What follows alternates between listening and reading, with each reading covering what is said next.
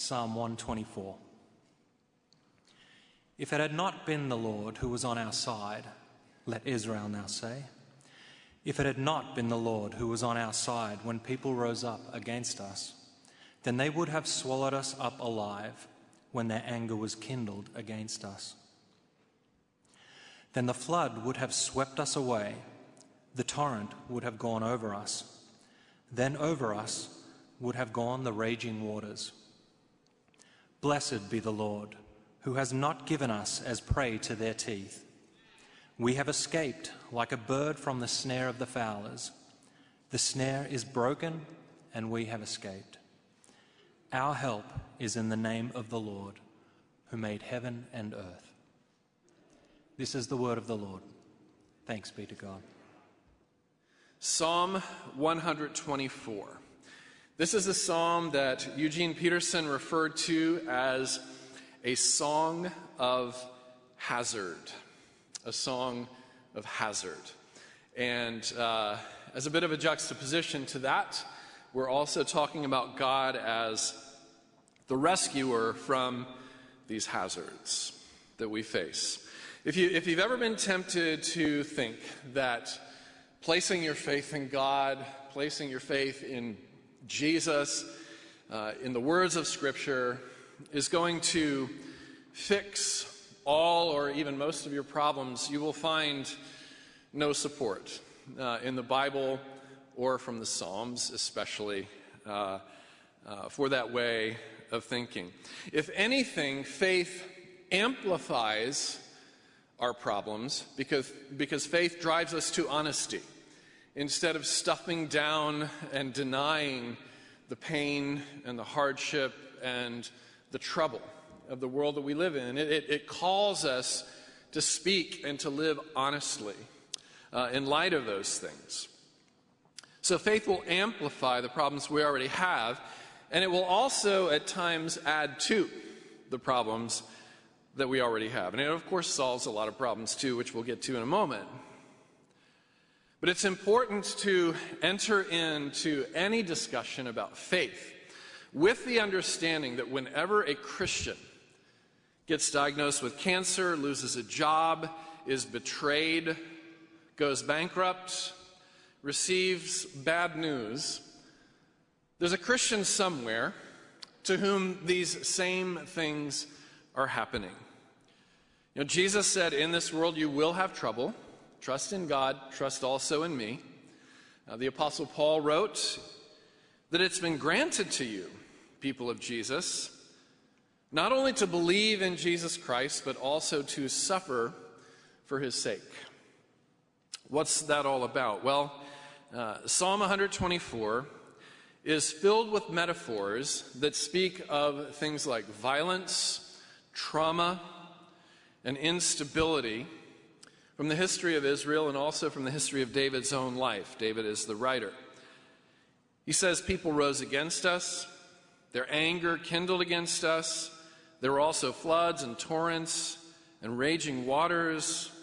We were like prey to our enemies' teeth. Our enemies were like a pit bull that had us around the neck with their fangs. Now, David could be referring to a lot of things. He could be referring with all of these metaphors to the history of Israel, their national history. The book of Exodus talks about how they were enslaved to Egypt and the Egyptian Pharaoh for many years.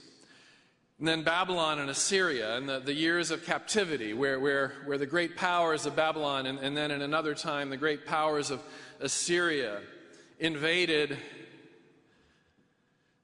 home and way of life and city for the people of Israel and took them into captivity. Could be referring to the violent Haman in the days of Queen Esther, who was on a mission against the Jews, not unlike Hitler's Third Reich. He could be talking about the Philistines and how the Philistines were always a threat of attack and violence. Or he could be referring to his own personal history, David might. About those years when King Saul had a bounty on David's head, tried to run a spear through David because of jealous rage. Or he could be referring back to Absalom's revolt, when his own son, Absalom, tried to steal his throne from him and humiliated him repeatedly in public and turned so many people in the nation against his own father. The point is this: if you live with pain, the Bible is probably the most relatable book that you will ever lay eyes on. And in the Bible, and in this psalm in particular, is also the provision of rescue from two very unsettling human struggles that are especially associated with people who are trying to figure out God. One is cynicism about God. One is self-contempt. And the answer to both is faith, what I'll call faith with a filter. So let's start first with our cynicism about God. You know, David says, David doesn't really show a whole lot of cynicism here. He says, the Lord is on our side. Even with all of these metaphors of floods and teeth and violence, the Lord is on our side. Then he says in verse 6, bless the Lord because he helped us to escape all these things. And then in verse 8, our help is in the name of the Lord. Now the inner cynic might look at David's words and say, you could have fooled me. This all sounds so pie in the sky. And in fact, if God does exist, which we're certainly starting to doubt now, at least the existence of a good God and a loving God, if he does exist, then he's the God of no help, not the God of help. You know, this boils down for the inner cynic to a question of integrity. Remember when Job and his wife went through identical circumstances? They lost everything. They lost their 10 children. They lost their livelihood, their business, their wealth. Their property was destroyed by terrorists. Job's health was severely compromised. And Job's answer was to fall to his knees and worship and say, naked I came from my mother's womb, naked I will depart. The Lord gave, the Lord has taken away, blessed be the name of the Lord. It's sort of like that song that we sang, Jordan Coughlin wrote, all I have is Christ. Hallelujah, all I have is Christ. Hallelujah, Jesus is my life. The Lord is my shepherd, David wrote elsewhere, I shall not want. If I have Jesus, I have everything. If I don't have Jesus, I have nothing. But then Job's wife, who's going through all the same circumstances, says to Job, are you still holding on to your integrity? Specifically to your integrity, to your idea, to your understanding of integrity. Curse God and die. Let me tell you about my integrity, Job. My integrity is true to my feelings. My integrity is true to my truth. And my integrity tells me that God is a betrayer, if God even exists.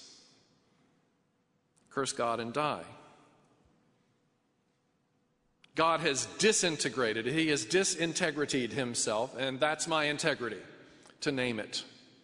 That's what the inner cynic does. Israel might say to David, upon reading and even singing this psalm, your optimism is insulting. Your optimism about our suffering and our pain and our history is insulting, because the cynic says that pain, betrayal, and things like joy and hope are not compatible with each other. There are a couple of ways to slice this. One example is the Rabbi Harold Kushner. He wrote a New York Times bestseller called When Bad Things Happen to Good People. And it was a book that he wrote as a way to process his beloved son's diagnosis and death from leukemia. And the rabbi was wrestling with what in his experience became a visceral tension between declarations in Scripture of the notion that God is completely loving and that God is completely sovereign, like we've sung earlier this morning. He's in control of everything. He's completely loving. And my son got leukemia and died. So something has to go in order for integrity, for honesty, for reality, for my truth to be fully embraced and held on to without me, sort of losing my mind. And so I can't let go of the love of God, so I'm going to have to let go of the sovereignty of God. There must be some reality that brings us all to the conclusion that God, He really does love us. We cannot even possibly think about a world in which God doesn't love us. And so He must not be able to control the things that happen. That was the conclusion of Kushner's book. Now, Elie Wiesel, another Jewish man, wrestled with the same tension between the goodness and love of God and the sovereignty of God, but Elie Wiesel went the other direction. Elie Wiesel was a young boy who was imprisoned in the Auschwitz prison camps during the Holocaust and lost his entire family and witnessed and experienced atrocious things. And this is what Elie Wiesel wrote in his memoir of those Holocaust days called Night. He said this, "I no longer prayed for anything. I was the accuser and God the accused. My eyes had opened and I was alone. Terribly alone in a world without God, without man, without love or mercy. I was nothing but ashes now, but I felt to myself to be stronger than this Almighty, to whom my life had been bound for so long. In the midst of men assembled for prayer, I felt like an observer, a stranger." Cynicism, or sort of the disintegration of some attribute of God that we have once depended on and then have decided not to depend on anymore. Cynicism is a coping mechanism. It's a numbing agent because we're afraid of being abandoned. We're afraid of being left alone, and so if we sense that we're going to be abandoned, if we sense that we're going to be alone, then we do the abandoning first. And what's happened here is that both Kushner and Wiesel, in different ways, have left the fullness of God alone, have abandoned the fullness of God. That's what cynicism leads us to do. And this is Satan's strategy. It's been our enemy's strategy ever since the Garden of Eden, to cause us to doubt the character of God, either His power, His sovereign power, or His infinite love. And Satan's end game is to get us living in what theologians call that malediction that was first pronounced, that bad word. Our benediction, which we send you out with at the end of the service, that's Latin for good word. The malediction is the bad word. The very first malediction that God ever pronounced was, it's not good for human beings to be alone. And that is what Satan is desperate for, is that we would be isolated and alienated from God and from community. You can hear it in Elie Wiesel's words. I was alone in a world without God, without love, without mercy. I was alone in my fight against demons, alone in my disappointments, alone in life's storms, alone with the pain, the injustice, the tears, and the fears. And then for Harold Kushner, integrity meant saying goodbye to part of God. For Elie Wiesel, integrity meant saying goodbye to all of God. Either way, you get the same outcome. You feel alone. You feel abandoned. That's the contributor to our cynicism against God. We feel like He's abandoned us. But then there's self-contempt. Self-contempt is when we take the cynicism that we have toward God, toward the universe, toward maybe somebody or somebodies who've abused us, hurt us, injured us, betrayed us, and then we turn that contempt toward ourselves. And when we read in verse 7, we have escaped like a bird. I can't help but think of that movie scene, and maybe some of you are thinking of it right now, in Forrest Gump, where the young Jenny, who is the love of Forrest's life from the day that he first lays eyes on her in their childhood, and the young Jenny is in a cornfield with Forrest, and she starts praying, and she says, God, Make me like a bird so I can fly far, far away from here. You know, she's expressing to God her pain because of a violent, abusive, volatile, alcoholic father. And eventually Jenny does leave home. If you've seen the film, you know this. She leaves home, but this contempt that she grew up with her father, she takes it with her and turns it toward herself. And it's just such a tragic, a sad story that we watch unfold for Jenny as she gets caught in drugs and promiscuity and ultimately venereal disease that wrecks her. But she gets caught in the drugs and the promiscuity and the fast living because she's desperate. She's desperate for love, and she's looking for it in all kinds of irrational places because she never knew love where she was meant to know love and meant to learn love. And meanwhile, the person that never leaves her and never forsakes her, who is right there all along, is Forrest Gump. Forrest Gump cannot, does not, will not give up on Jenny. She misses Forrest until the very end, when she's dying of presumably AIDS. And it's then that she experiences the unconditional love and finally receives the unconditional love that's always been there for her. Forrest proposes to her, a dying woman, after burying his own mother and staying with his mother all the way to the end as she dies of cancer. He then proposes to another dying woman when she is sick, when she's at her lowest, when she's at her worst, and delights in her and tends to her needs for the rest of their days. Brennan Manning called this kind of love vulgar grace. Brennan Manning, lapsed Catholic priest, raging alcoholic divorcee, who wrote some masterful works about the grace of God. And this is what he says. My life is a witness to vulgar grace, a grace that amazes as it offends, a grace that pays the eager beaver who works all day long the same wage as the grinning drunk who shows up at 10 till 5. It works without asking anything of us. It's not cheap, but it's free. Grace is sufficient, even though we huff and puff with all our might to try and find something or someone that it cannot cover.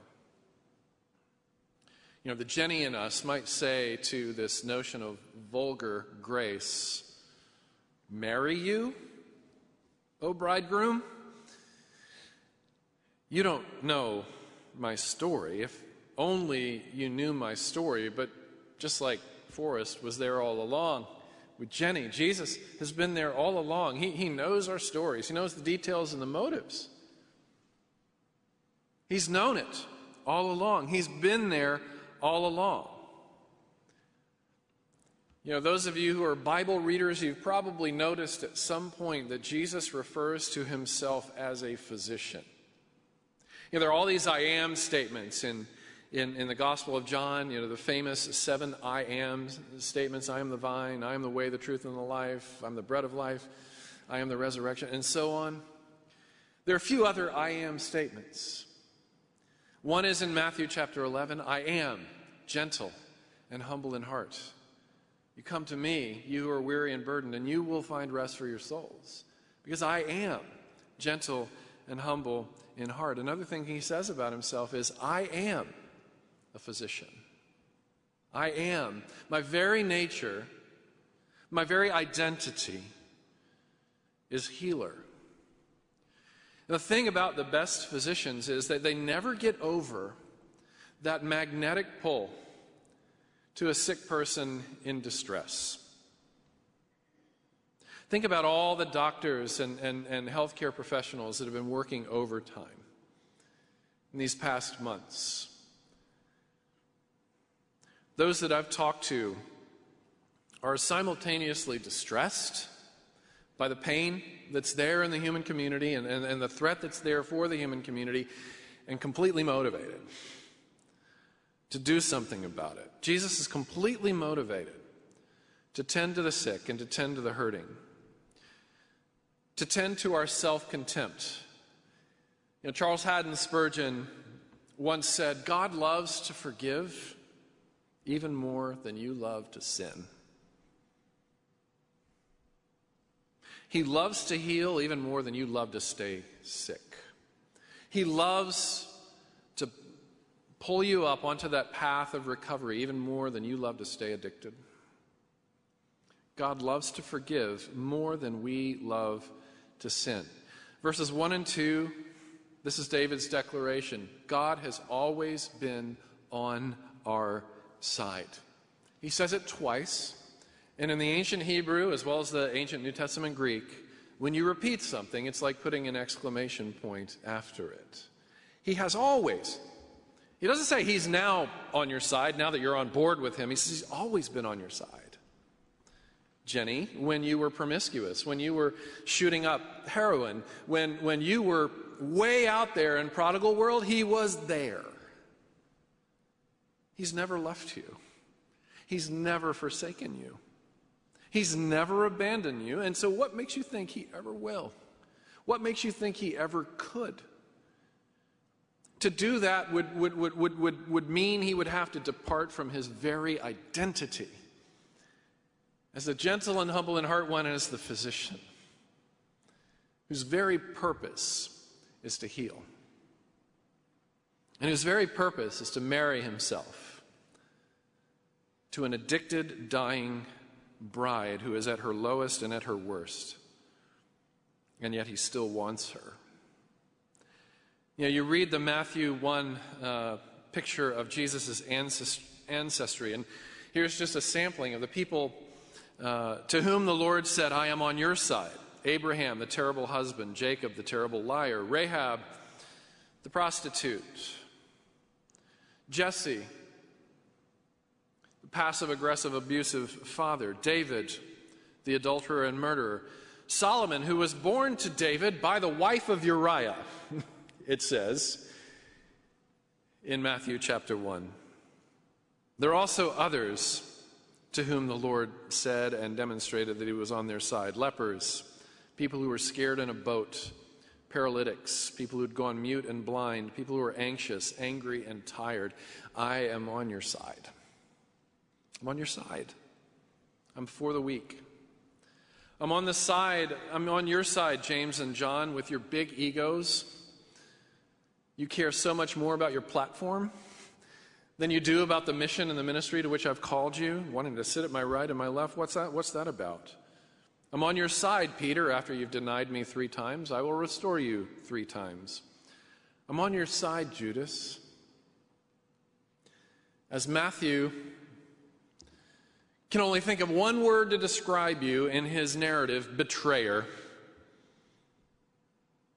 Matthew also has to fight to tell the truth about what I called you when you were betraying me, friend. The thief on the cross, today you're going to be with me in paradise. I'm on your side. Those who were killing him on the cross, Father, forgive them, for they know not what they do. I'm on their side. Paul, who had been a blasphemer, persecutor, and a violent man, I'm on your side. You think the grace of God can't reach you? You think the physician can't heal you? You think Forrest Gump doesn't still want to marry you and live with you forever? He's never left you. Faith with a filter. This is where we take our cynicism and we take our self-contempt and we run it through the filter of 3 realities. And you know what happens when you run something through a filter? The filter holds on to the junk, and the pure stuff gets through, and that's what's left. The filter that leads us to the pure stuff, which is honest lament, lament without cynicism, about how hard things are, about how broken and tragic things are. Honest lament, telling the truth about life as the Psalms do, but without cynicism and without self-contempt, but rather with hope. To be able to grieve, as Thessalonians says, but not as those who are without hope. Here's the filter. It has three parts. Who God is. Verses 1 and 2, he's on your side. Verse 8, he's your help, who also made heaven and earth. He's both loving and powerful. Neither attribute is compromised ever by the other. You don't ever have to choose between God's sovereignty and his love. And when you feel you have to choose between the two, the problem is not with God, it's with our interpretation of God. You see, we filter the character of God through our circumstances rather than filtering our circumstances through the character of God. It's backwards thinking. He's our help. You know, Micah Edmondson, who is the newest pastor on our staff, he preached at the Cool Springs congregation last Sunday. I went over and he told this great story. It's a true story about a pastor, an urban pastor, named James Whitehead, and he was raising two young children in a very rough urban context.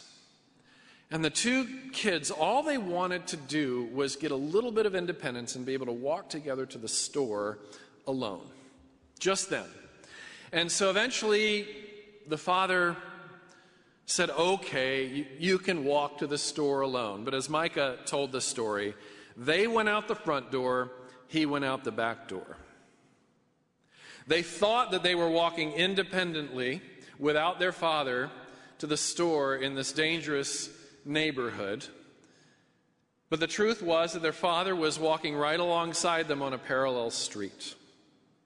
And on their way to the store, they were confronted by a stray, angry, snarling pit bull who was snarling at them, was moving toward them, and preparing to attack them.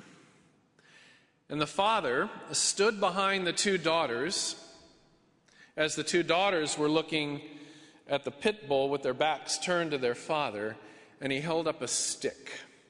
And he looked in the eye of that pit bull. He looked into the snarling teeth of that pit bull, and the pit bull walked away in fear. And Pastor James Whitehead, the father in this episode, said this: "My children never saw their father, but the dog did. When the dog saw that stick in my hand, he took off running. The children didn't see their father, but trouble saw their father, and trouble responded to an authoritative presence." Book of Job. It's all this behind the scenes stuff going on, and you know, the big question is, why would God give Satan so much power over Job? At the end of the story, we realize that God only gave Satan enough leash with which to hang himself. Because trouble looks at the Father and responds to an authoritative presence. Who God is. He's loving and strong. What he has done. He didn't hold up a stick. Instead, he was held up on one. He was crucified, he was dead, he was buried. All these metaphors in this psalm are ultimately about Jesus himself, who went under the flood, who had snarling teeth, you know, clasping down on his carotid arteries, so to speak, who was snarled at, people rising up against him with violence. That was Jesus in our place. And then what he will do, very quickly, here's what he will do. He will stay with us. Matthew 28, I'm with you always to the very end of the age. Hebrews, book of Hebrews, I will never leave you. I will never forsake you. He will also help us. Remember, our help is in the name of the Lord. Help us with what? He will help us, as he did with traumatized Israel, to stay, to endure, to persevere. That's the sign of the strength of God in their lives. Not that he's removed all of their difficult circumstances from them, but that he has preserved and strengthened them so as to persevere and endure through those circumstances and to stay with God in the middle of things like global pandemics and crashing economies. and then to form us. Romans chapter 5, we rejoice in our suffering because suffering produces perseverance, character, and hope. And hope does not disappoint, for God has poured out his love in our hearts in Christ Jesus. I love what Elizabeth Kubler-Ross says, and this is from a secular perspective, and yet it resonates so much with what this psalm and the scriptures themselves testify to. She says this, she's a grief expert. Her famous book, her most famous book is On Death and Dying. I think that's right. And she says this, the most beautiful people are the ones who have known defeat, known suffering, known struggle, known loss, and have found their way out of those depths. Here's how we find our way out of those depths. Through bitter ingredients that make things like unleavened bread and bitter wine. You know, we made cookies this week. Those cookies include slimy raw eggs, slimy butter, bitter baking soda, stuff that you wouldn't, or bitter salt, stuff you wouldn't want to put in your mouth by itself. Think about those bitter ingredients as the hard circumstances of life and the hard stuff of life. But you put it in, you turn the heat up, you mix it all together, and what comes out is something quite delicious. And that's what God says to us. There is something quite delicious on the other side of the universe turning up its heat on you right now. Because his plans are still to prosper. He has not forgotten us. He's with us in the fire and the flood. He is faithful forever, perfect in love. He is sovereign over us. Let's pray. Father in heaven, we thank you for the Lord's Supper. We thank you, Lord, that there were so many bitter ingredients to your own life, your humiliation, your poverty, the betrayals that you endured, the cross, facing and entering into death. And yet, Lord, what was on the other side of that bitterness was something so delicious and so everlasting, a love that will not let us go. We thank you for this. We pray, Father, now that you would set apart this bread and this cup, that you would meet us in the partaking of this meal. And this we all pray in Jesus' name. Amen. Father in heaven, again, we thank you for giving Christ. We thank you for so loving the world that you gave your only begotten Son, not just to put up with us, but to stay with us and to be with us always, to the very end of the age. When we wanted to be made like a bird so we could fly far, far away from here, you gave us the promise that those who hope in and wait on the Lord will mount up with wings like eagles, will walk and not grow weary, and will run and not grow faint. For this we thank you in Jesus' name. Amen.